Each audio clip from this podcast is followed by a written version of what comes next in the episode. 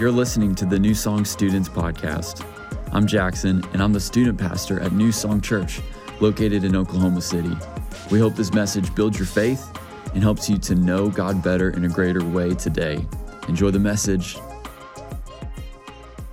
Who enjoyed our testimony last week, right? If you're just joining us, we kicked off a series called The Gospel According To, and this is a testimony series. And we're letting people, some people in our church, come up and share the goodness of God, how they have received Jesus, and how that can be something that builds our faith today. We're called to tell our testimonies, right? Amen. Called to constantly share them and to declare them, because it gives everybody a new side of Jesus. And Casey did such a good job last week, Pastor Casey. Incredible testimony on God, saving somebody, a lot like a lot of us in this room who grew up in church, and I know a lot of us, that's our testimony. But I'm so excited for tonight. We got a really special guest. Her name is Farah. Everybody say, hi, Farah. Hi, Farah. If you've never met Farah, you know her husband. Where's Colton at? I know you got some kids. Look at that dad right there. Colton holding a baby. Let's go. Colton and Farah, they moved here like 2 years ago? Yeah. 2.5 years ago. I met them, Haley and I met them about a year and a half ago. Colton is a coach at Christ Fit Gym. If you guys haven't heard of Christ Fit Gym, you need to check it out. It'll kick you in the butt, trust me. But seriously, you should check it out. It's awesome. But about a year ago, over the summer, I was actually there. I was doing a workout with them, and before every workout at Christ Fit, they do a little Devo time. So they pray, they go through a scripture, and then we work out. It's really cool. And on this particular night, Colton was out, so his awesome wife, Farah, was subbing in for him. And so she just was like, I'm going to share my testimony. She shared her testimony before we worked out. And I'm telling you, since I heard it, and I just got a little glimpse, so I'm really excited about tonight. But since I heard it a year and a half ago, I've been just itching to get her on this platform for you guys. And so I'm telling you guys, this is going to be such a treat. And so would you guys help give me a huge New Song Students welcome to Farah.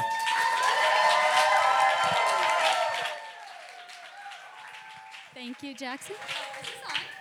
Is it on? Hello. Oh, it's on. Hi, everyone. Okay, I can't help but say this. I saw this, I was like, so cool. I feel profesh, but I didn't bring any notes, so. This is all going to be literally Holy Spirit. Before I start, I want to give honor where honor is due. And I know you guys already know this, but I am here to emphasize, you guys truly have the best youth pastor our city has ever known. Shout out to Jackson. Yes, yes, yes. And let me say this. I am literally not saying this just to be nice to Jackson. I have been praying earnestly on my hands and my knees, Lord, show me New Song Students through your eyes. And I just want to share with you what the Lord has been painting as I'm praying and preparing for tonight.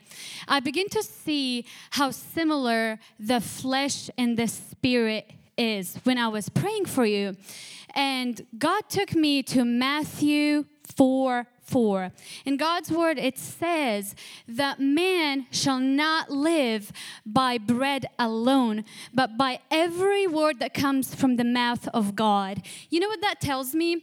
That tells me by design, God created us not just to eat and drink to survive, that there's a part of us, our spirit needs nutrients. And you know what the nutrients is? It's the scripture, the word of God, God's word, the Bible. And if I know one thing about Jackson, is that he brings the word. And he is not afraid to give it to you. Now, I know also he seeks the Holy Spirit on how to deliver the word, because God's word is so rich and so dense that we need people like Jackson to break it down for us to understand it. And in return, I get to stand here in front of you, and I am so honored. I literally see the fruit of just the incredible leadership and the vision behind New Song Students. And I'm just seeing so many of you on fire for the Lord. You love God so much. You're zealous for Him. You're not afraid to pray. You're bouncing around. You're seeing somebody on their knees. You go and you lay your hands and pray. You love on people in our city and beyond. I'm so proud. I am so proud and so honored. So I just want you to know what the Lord is doing through New Song Students. He is changing the trajectory of our city.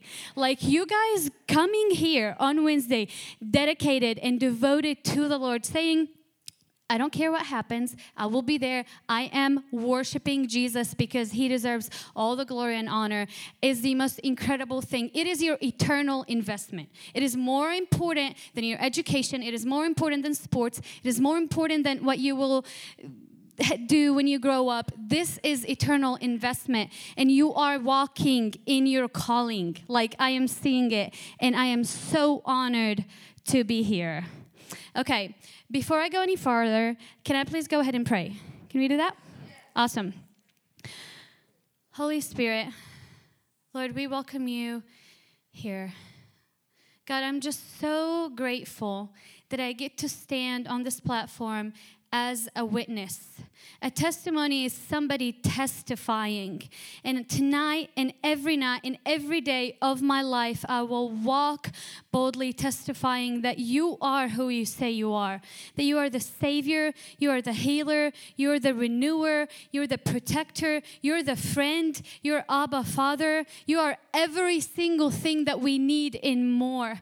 And there's always more and more to discover and know and to adore of you. God, I just pray tonight that you would make our hearts so tender. Lord, that you would take away any agenda, anything that I have premeditated, anything that I have pre-prepped.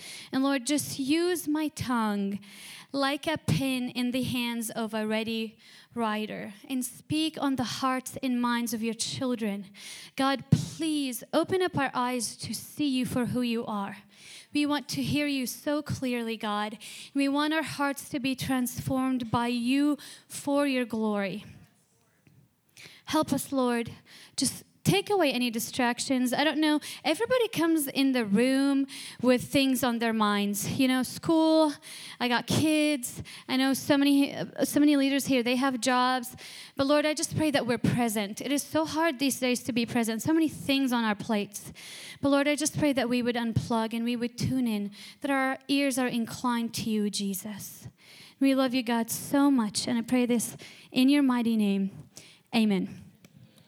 Okay, so I love a good visual, because when somebody's telling me about something and like I cannot paint a picture, I kind of struggle a little to stay connected.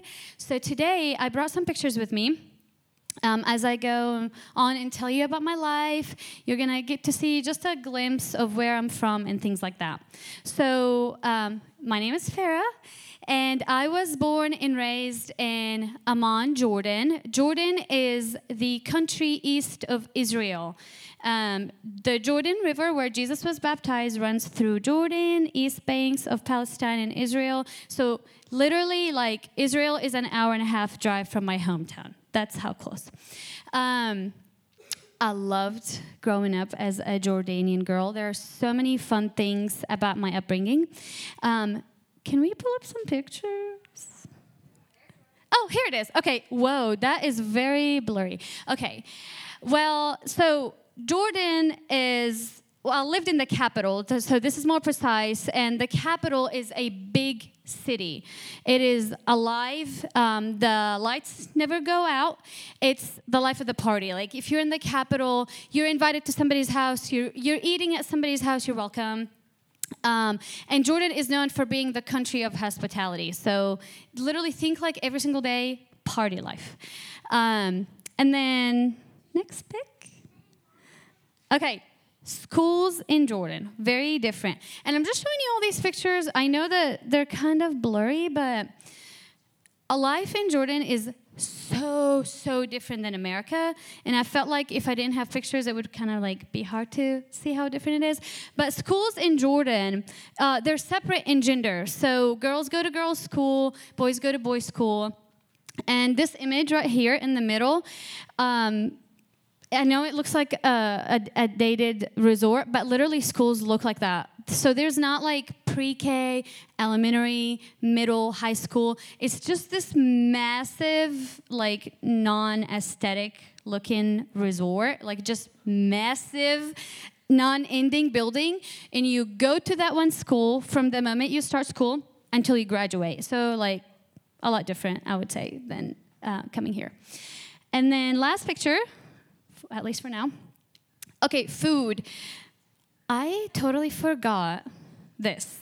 So some of our traditional food consists of some sort of meat. We eat a lot of fish, lamb, goat meat, and then rice and a vegetable. But this is what I forgot. So you know how here in America, your chips is flavored based off of like popular food, like taco flavor or barbecue flavor or pizza flavor?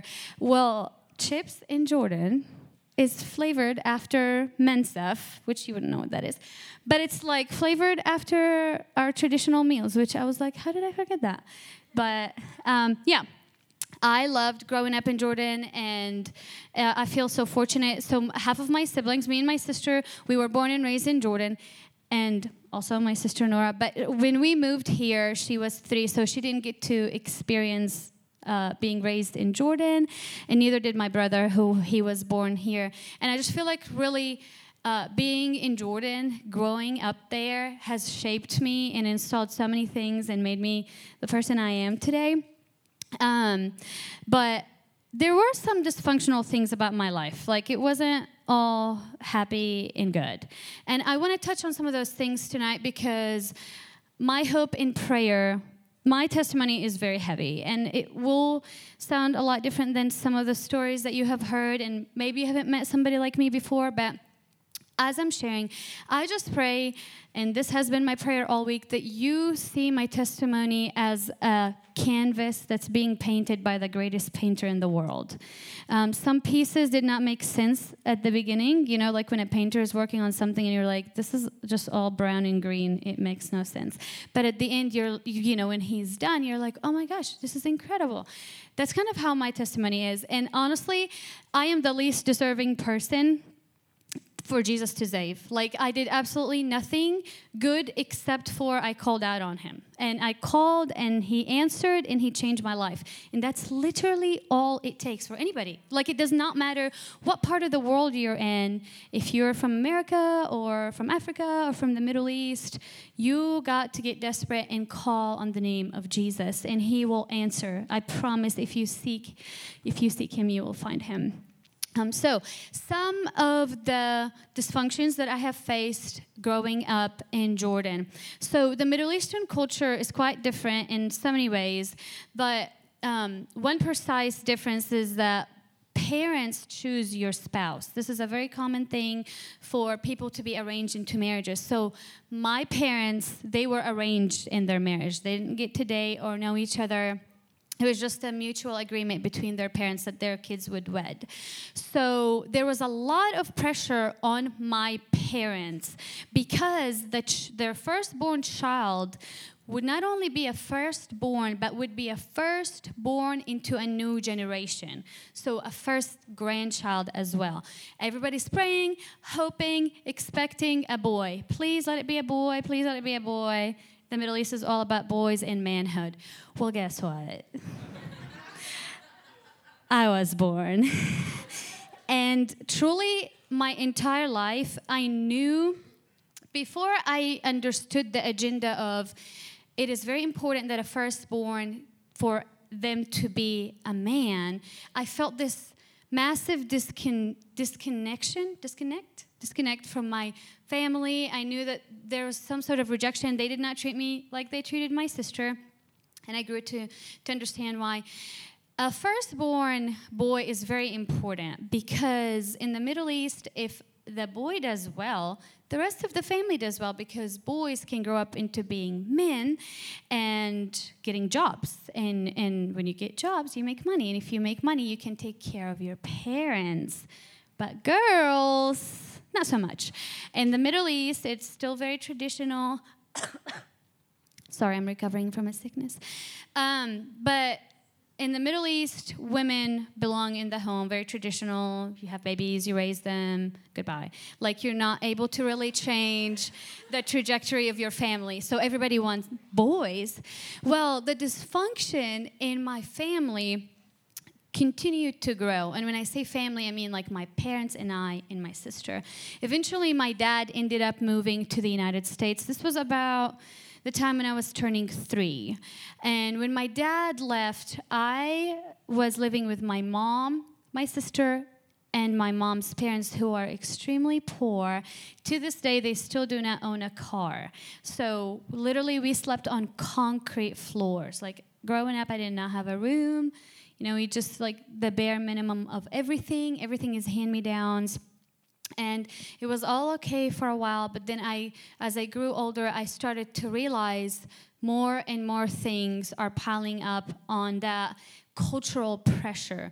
And just as a person of color, being from the Middle East now, as a grown-up, I am starting to look back at my childhood and thinking, man, like, God really showed up for me in so many ways as a little girl, and protected me and guided me. It wasn't that, oh, I moved to America and God started to work in my life. No, it was like, I'm back home, and I wasn't aware of it. He was shielding me and protecting me from so many things, and now that I'm on the other side, I can't help but say, thank you, Jesus, this was all you. And another thing that I faced a lot of dysfunction from is the religion my family followed. So my family is devout Muslims, and Islam is a very fear-based religion. If you don't know anything about Islam, let me give you a little snippet. Actually, it is a lot, but I'll try to, like, bring it down. So my family, from the beginning, as a little girl, made sure I know, more important than anything, more important that I even learn how to write and read my name, is that I know it is my duty to be a good Muslim. Well, the problem with that, there's no such thing, because in Islam, your God's emotional stability is dependent on your work. And we all know we're people. Like, it is impossible to measure up to all the rules and regulations and all the things that religion upholds. In Islam, let's say you are a good Muslim, according to the books and laws.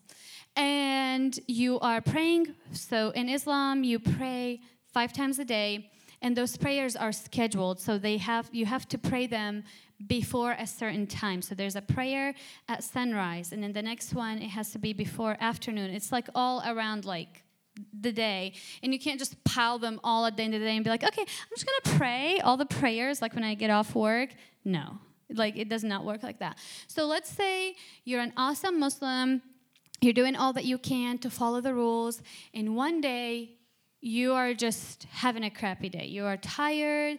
You were hit with bad news. Something happened, and you decide, okay, I missed all the prayers. I'm just going to do better tomorrow. Well, you know what happens in Islam? If you intentionally miss prayers and intentionally let yourself fall asleep before you make up those prayers, you are taught that you will be making those prayers, you will make them up on the ground of hell.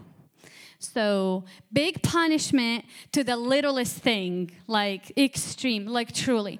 So I grew up with all that pressure, like upholding. I cannot be a boy. I cannot be a good religious person. I'm trying my best, but I just feel like I was never good enough. And, my identity was just distorted, as anybody faced with those things would be. So growing up, I tried to keep it together. And then my parents decided in 2010 that we would move to the United States. Just when I thought my ship was starting to sail, it was actually starting to sink, because we did an entire, like, life change. Like, every single thing about my life back home was so different about the new life that I would be beginning. So this is going to make me sound like I'm older than the pyramids. I'm aware. But I promise you, like, Instagram and TikTok and stuff, they have not been around for that long. I think Instagram launched either when I was like 14 or 15, like not long ago, but nobody was really using Instagram at the time. So it's not like I could research this information and have like access to reels and posts and things like that. So I did what any person back in 2010 would do when they're told they're moving somewhere. I went on the trusty Google and literally I typed America. And when you type America on Google, you get this image, these images, these types of images. New York, beautiful buildings, gorgeous beaches, Utah's mountains. These are stock photos. I feel like these are photoshopped. Like, I'm like, this is what I saw. So I was excited. I was thinking, oh, wow, this is going to be an upgrade. I'm so excited. So then we fly into America. This was in 2012. You know, packed up everything. The plan, never to return back to Jordan. Like, my parents decided we're moving to America, and that's it. So it's not like we're on a visa. We are permanent residents of the United States. So we fly into America. We land. Get off the plane in Dallas, Texas. Okay, you guys, it gets worse. It really does. So we are in Dallas, and I just turned up my nose like, ew, what? You know, like when you're flying somewhere and you just have to, like, there's like this middle stop, and you're just like, I just can't wait to get to my destination. This is terrible. I thought Dallas was the bad. Like, I'm like, oh, thank God we won't be living here. So my dad starts driving. Now, I have literally no idea where I am. Like, this is, it felt like I transferred into an entire new dimension, because one thing that I keep thinking about, like, even the people, like, everything I looked at every single day was so different. So Jordan is predominantly Muslim, so everybody would cover their hair, and it was a lot, like, there's a lot just more buildings, the atmosphere, everything was really different. So landing in Dallas, it was February, musty, dusty, just humid, gray, like, I was like, this is not what I saw on Google, but thank God I won't be here forever. So then my dad starts driving towards Louisiana.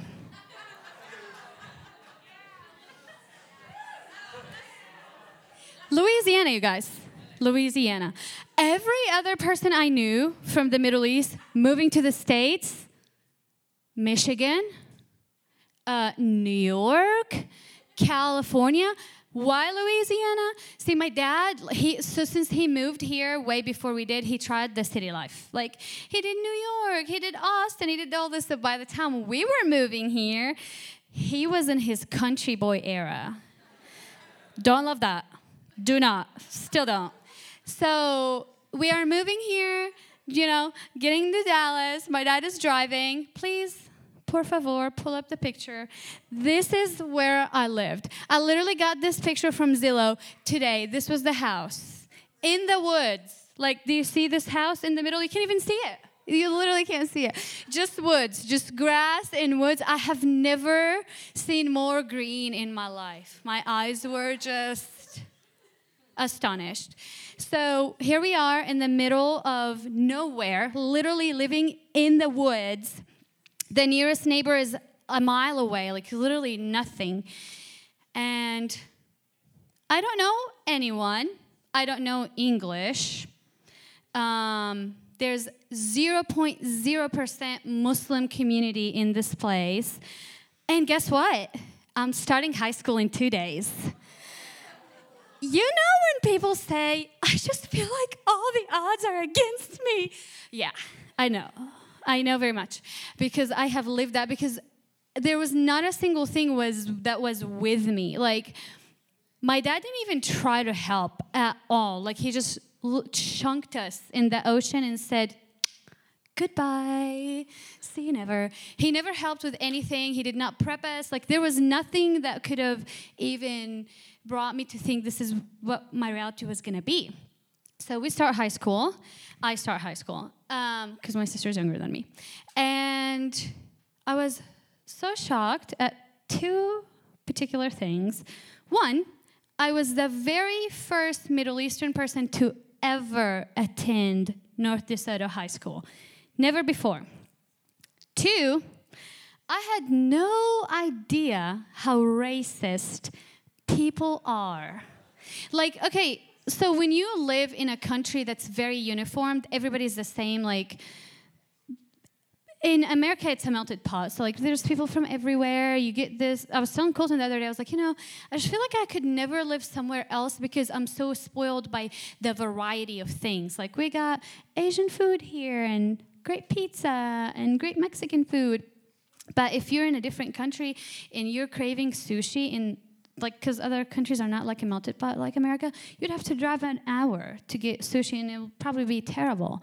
So I was just thinking about, like, the diversity of America now and how social media has, like, made it so incredible that people are so accepting and kind and, like, really result to, like, embracing other cultures.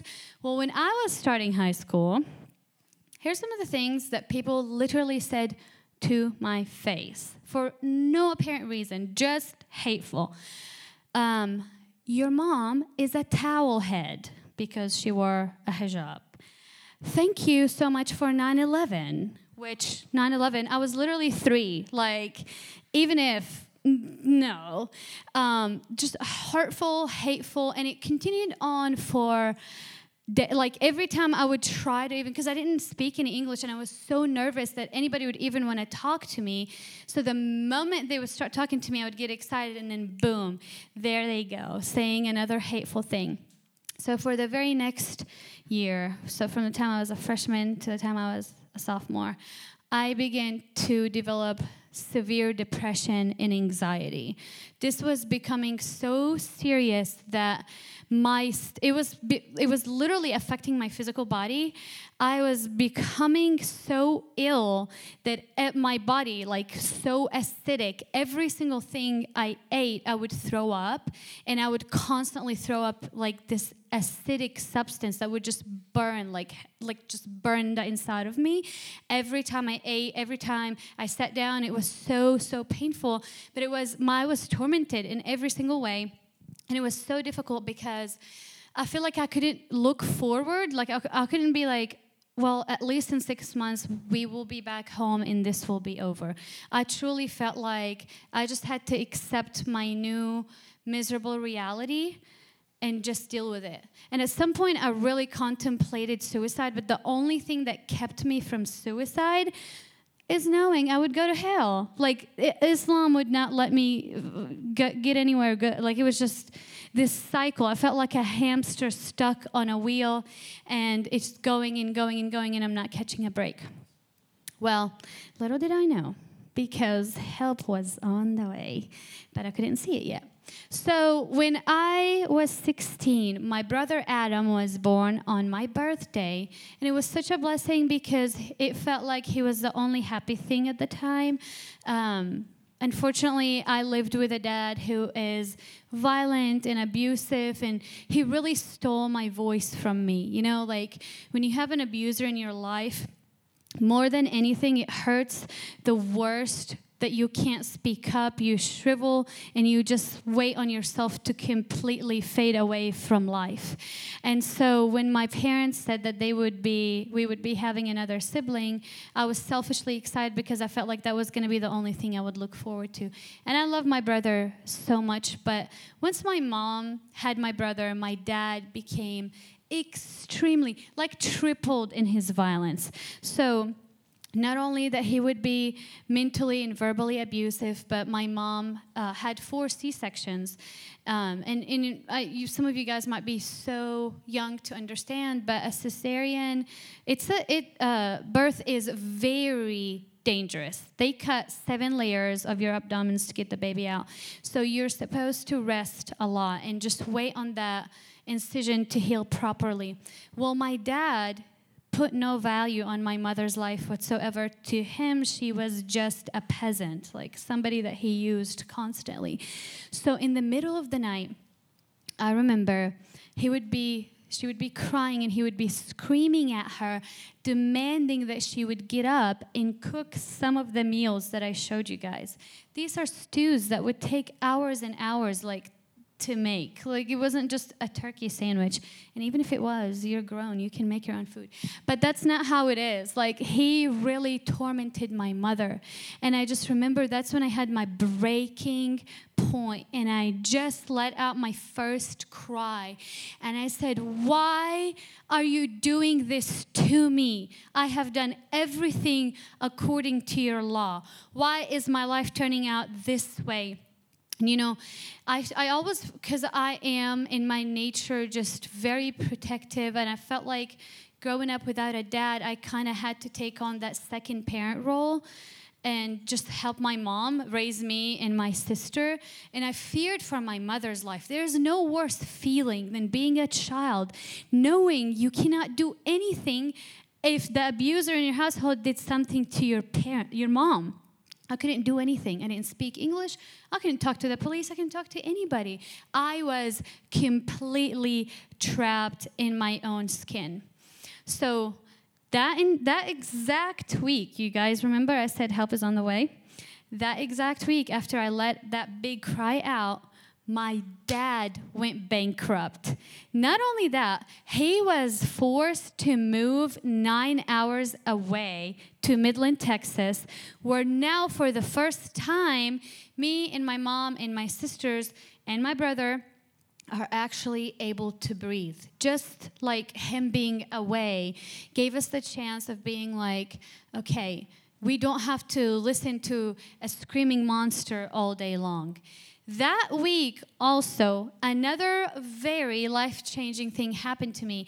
I met who, if I had to just describe her one way, think if you got a blender and you put confetti and a firecracker and just like an enormous bundle, huge amount of over-the-top joy kind of a person, blended it up together, and you would have my best friend, Junitya. When I met her, I still did not speak any English. And so I was too stunned to speak, even if I spoke English. Because she was. You know, the thing about when you are the light of the world, like when Jesus calls you to be the light on a hill, sometimes you forget that darkness recognizes you. You know what I'm saying? So Jenny was just doing her thing, like just being so jolly and so sweet and such a friend to everyone, hugging everybody in the hallways. And she, like, I tell her this all the time, like, Jenny, you literally changed my life. She's like, I don't know why, I was just doing me. Because sometimes we lose sight of that. Like, we forget when we are the light, the darkness recognizes that. And I was living in severe darkness that once I spotted Junitya, I knew something was so different about her. I couldn't tell you what it was. Like, at the time, I didn't know it was the Holy Spirit residing on the inside. But I was like, whatever this person has, I want that. Okay? So, you guys, this is what I do to this day if I want to become your friend. And I did that to Junitya. I offer food. That's me. If I love you, I will cook for you. If you come to my house, there will always be some food. So I am in computer class. Junitya walks in. And so, okay, another part that was really horrible. Everybody would make fun of my lunch, which was so sad. So then my mom would just pack me one honey bun, one bag of Cheetos, and a Coke. That was my lunch. So I went from eating wholesome meals and bringing wholesome meals to school to eating practically garbage. So Junitya walks in the class, and I'm like, I have one thing to offer. And I would just pray that she would accept it. Literally, she's walking towards me, and there's like a chair empty. So I'm like, this is my chance. Like, she could really be my friend. And I just take out my lunch, and I hand it to her like this. So she looked at me, she said, okay. And she sat down and ate my lunch. So, yes, I starved that day, but it was okay because I made a friend. Like, I was willing. You know, you got to make some sacrifices sometimes. So Junitya ate my lunch, and she was asking me, so tell me about you. So who are you? I see that you're new. And I can't speak English, so I'm pulling up Google. I'm just trying to show her where I'm from, and even though there was this massive, language barrier, and I just knew it was a task for her. It was a task for her to be my friend because I wasn't just the easy, cool, popular kid. She never seemed to bother. And it really struck me. Everybody else was so busy going about their life, doing sports, cheerleading, whatever. And she would invest. When she talked to me, she would look me in the eyes. Was so interested nobody else is in the world. And, sometimes when we do things like that, we undervalue when somebody is lonely, when somebody is so hurt, when somebody is being abused. The littlest thing will be so life-changing to them. And so me and Junitya grew deeper in our friendship, and then we would ask each other questions. Oh, so what do you believe about this? What do you believe about this? And Junitya never forced her beliefs on me at all. It was just always a continuous discussion, and I grew to be so interested in her faith because it just felt like it was making a lot more sense than mine. A lot of the questions that I had, and I would ask my mom, she'd be like, just trust. I'm like, there's a lot of, I have to give you this example because this is so crazy. It's still so crazy to me that so many Muslims believe this. So Muslims believe that Jesus Christ came as a prophet, but they do believe in all the miracles that he performed. So, he opened blind eyes, he raised Lazarus from the dead. They believe all of this, but they believe that it was just God's power deposited in him. He was not the Son of God. But this is where it's tricky in Islam. So Muslims believe that when it was time for Jesus to be arrested and crucified, that God snatched the real Jesus up to heaven and sent a Roman soldier that looks just like him to die on the cross. So many questions. So many. I'm like, first of all, no. This would make God flawed and a cheater. And am I not supposed to believe that God is perfect? So I would ask all these questions, and I would get in massive trouble, so I stopped asking until I met Junitya. Now I'm asking her all the questions, and she's answering them, and I'm like, okay. I see. Sometimes when people are blind, when they don't have God in them, and when they don't have the truth of the scripture, they are literally blind. And when they see, they see. It's just like a blind person receiving vision. And so, I was learning all the things from my conversation with Junitya, and I went on, and I would do my own research. I'm not much of a skeptic, but I was scared because converting from Islam to Christianity, or potentially considering that, everything, the answer is hell. You forgot to drink water, hell. You forgot to pray, hell. So it's just scary. Everything is just scary. So I had to make sure that if I am making this life-altering decision, that it wasn't just going to be, oh, this is so cute because my friend does that. I wanted to make sure this is really the real thing. And I remember when I would hang out with Junitya, and she would tell me about Jesus. And Jesus to her was a friend. And so it simplified the gospel so much and the message of God. And I just remember thinking, this was the day I began to think, I have all the head knowledge. I accumulated all the knowledge I need to know. Now I'm sitting on it. I'm contemplating because I'm scared. But in my head, I always thought, what if everything I grew up with was the synthetic version of the real thing? On repeat. I would just think that all the time. And that's the Holy Spirit tenderizing my heart towards him. Just sprinkle. There you go. And I got tired of just knowing, okay, there's something more to this life than don't pray at the right time, go to hell, all the stuff. Like, there's more to that. I just know. I knew in the deepest part of my heart, because God was calling me and He was opening my eyes to Him, there was more. So December 24th of 2014, I was in my bedroom sitting on the edge of the bed. At the time, I had no idea this was prayer, because remember, in Islam, prayer is like you're kneeling to your knees, getting back up, reciting all the stuff. So just speaking out loud was not prayer to me. But I just thought, I'm going to try it. I'm not going to lose anything. And I sat on the edge of my bed. I felt like just talking to the air. But I said, Jesus, if you really are who you say you are, if all these things are true, if you are the Son of God and the Savior of the world, just show me. And I went to sleep expecting absolutely nothing. Like, I knew that I might just, like, you know, in a different conversation with Junitya, something would change in my heart or something would appear. But I just didn't know that He was like, all right, bet now. Because the moment I closed my eyes, I had a dream. In the dream, I saw my friend, Marley.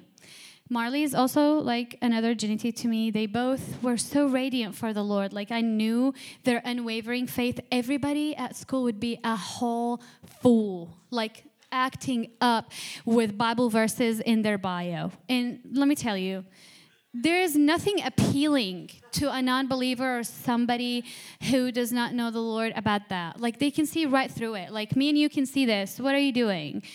But Marley and Junitya both, they just held tight to their faith. They were so confident in the Lord, and they were not embarrassed to just be like, no, like, I don't want to do these things. They were so strong in their faith, and it was so admiring. But I saw in my dream, me and my friend Marley, we are walking in a test room, and I'm confident. I'm like hyping myself up, and I'm bragging.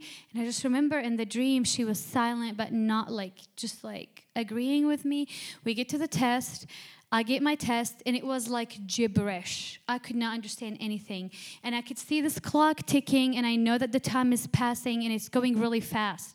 And I'm looking over, I'm like sweating, scared. Marley puts her hand on my test. When she takes her hand off, magically I could see everything, and I was able to take the test, and everything was fine.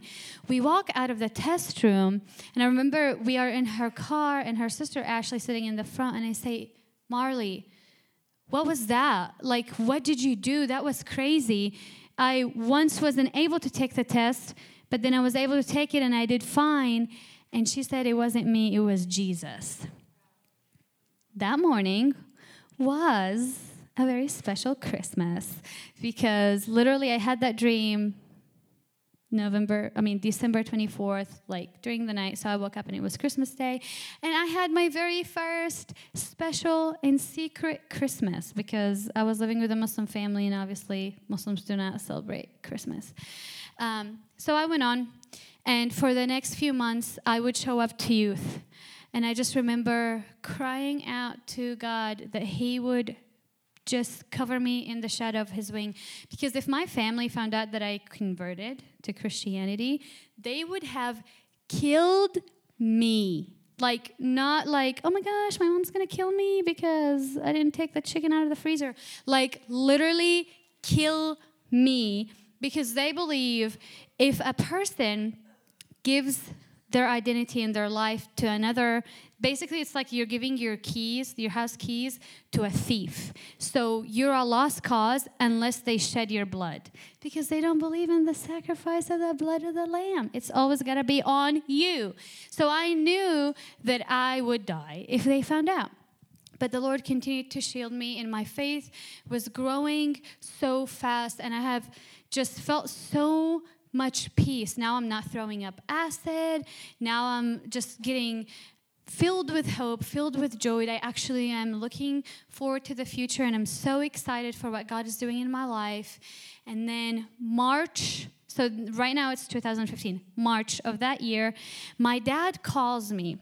And if you ever get the call from your dad, your Middle Eastern dad, and he says, so there is a man, that just means you're getting arranged into a marriage. There's like nothing else that it could explain. So the moment he said that, I felt like my heart sunk.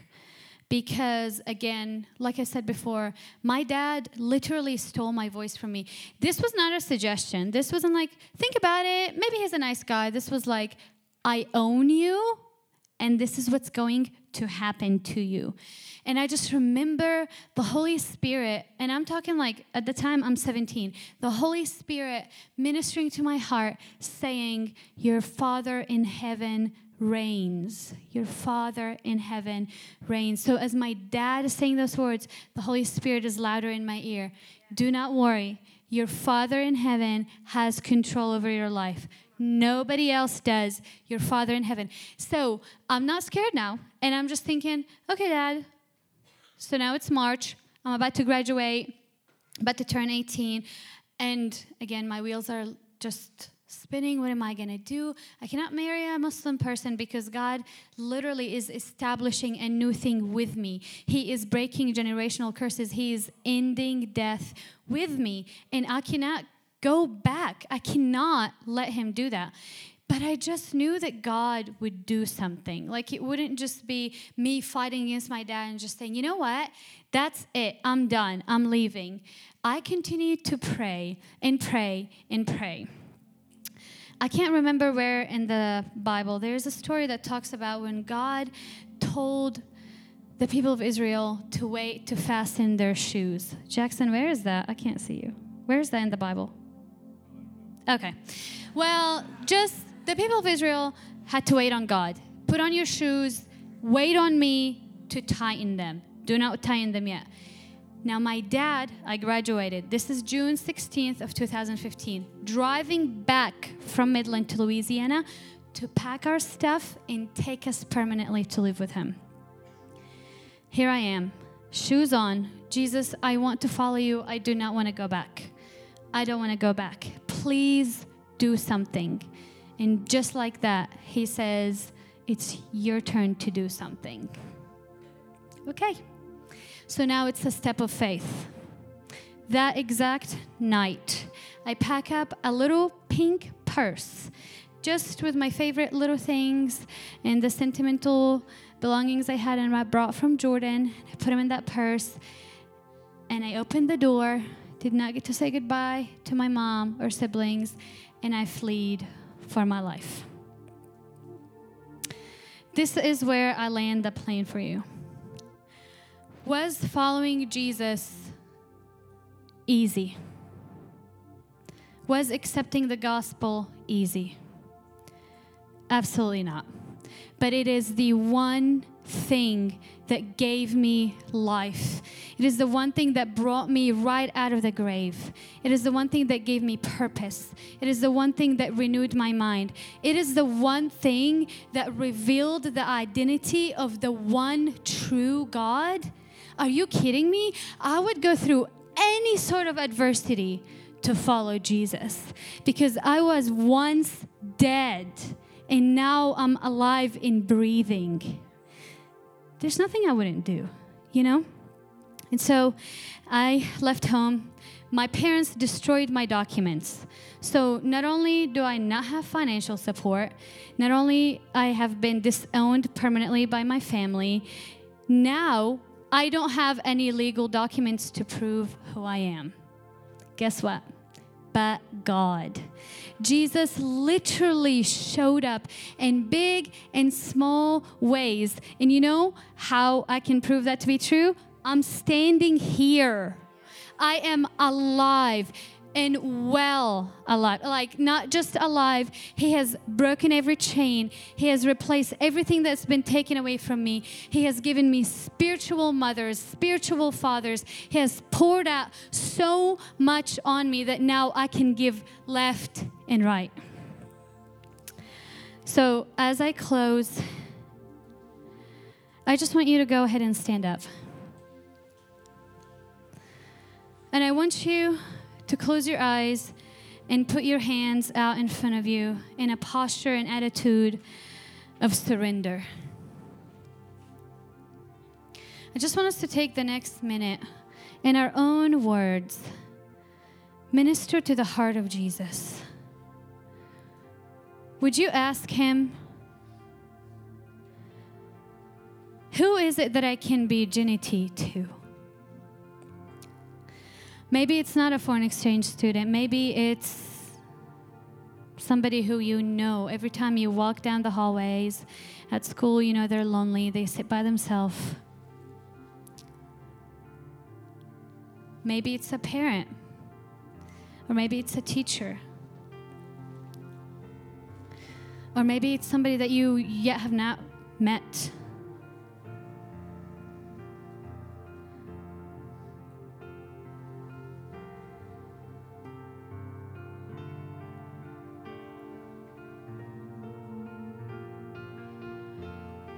In Revelations, the scripture tells us that at the end of time, when it's all said and done, that the followers of Jesus won their victory by two things: the power of their testimony and the blood of the Lamb. And I just know there are people here tonight that God is wanting to write your testimony. And that he wants you to be part of somebody's testimony. Lord Jesus is ready to release you.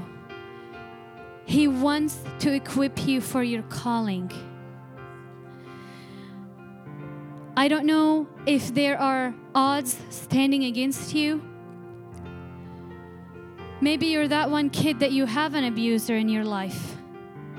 And you're silent about it and you're so scared. You show up every single Wednesday, you're hoping for a change. God, will you talk to me? He is right now.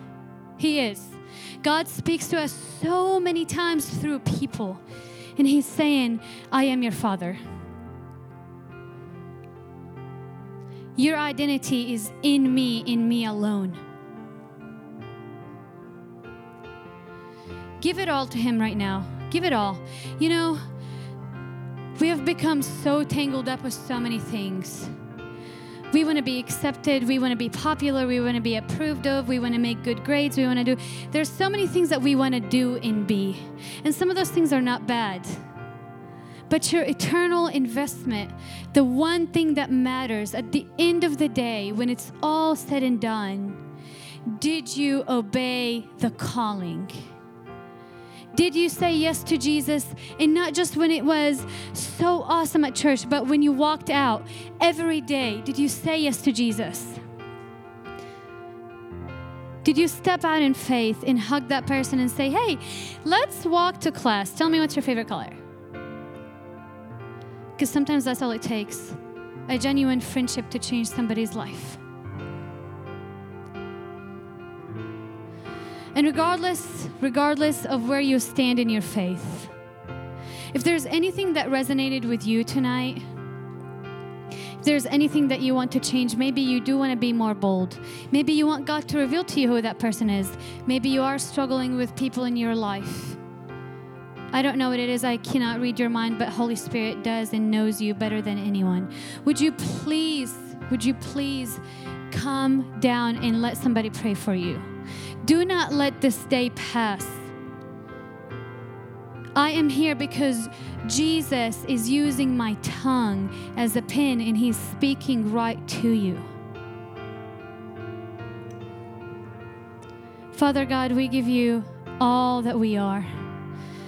And all that we are is not much at all in compared to who you are. You're awesome. You're wonderful. You're glorious. You're infinite. You're powerful. You're majestic. You're all and more, God. But we have a little bit. We have the breath in our lungs, and we want to devote our life to you, God. We want nothing less, Lord Jesus. All that you have for us, it doesn't matter what that looks like. We want to say yes to you. Holy Spirit, would you please take off anything that's covering our eyes from seeing? Would you please open up our eyes and open up our hearts for you, God? We are ready, Father. We are ready to receive you tonight. In Jesus' name, amen.